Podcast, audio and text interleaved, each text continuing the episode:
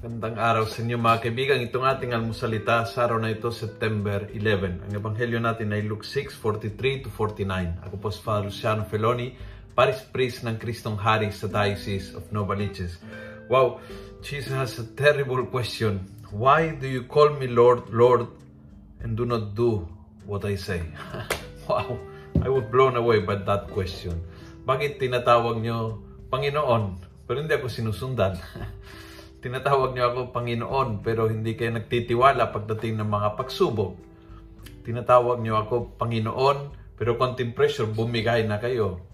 Tinatawag niyo akong Panginoon pero yung sinasabi ko na gawin niyo na yun ay magdudulot ng, ng malalim na kapayapaan at magdudulot ng totoong kaligayahan sa inyo.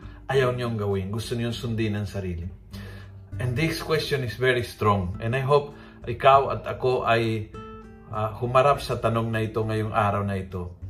Bakit tinatawag siya ay Panginoon ng buhay natin pero hindi pinahintulutan na pagpapanginoon siya sa buhay natin. Siya magsabi kung anong dapat gawin. Siya magdikta kung saan dapat tayong tutungo. Siya ang magsabi kung anong direksyon dapat tahakin ng buhay natin. Siya ang magsabi kung ang isang bagay ay too much or not kasi alam niya, siya ang may, may alam ng kabuuan ng plano. So when you are in, in a situation na parang kumbaga andyan yung, yung yung matitinding pressure o yung matitinding uh, pagku-question o yung matitinding pagtitigas ng ulo, remember that. If you will call me Lord, let me be the Lord of your life.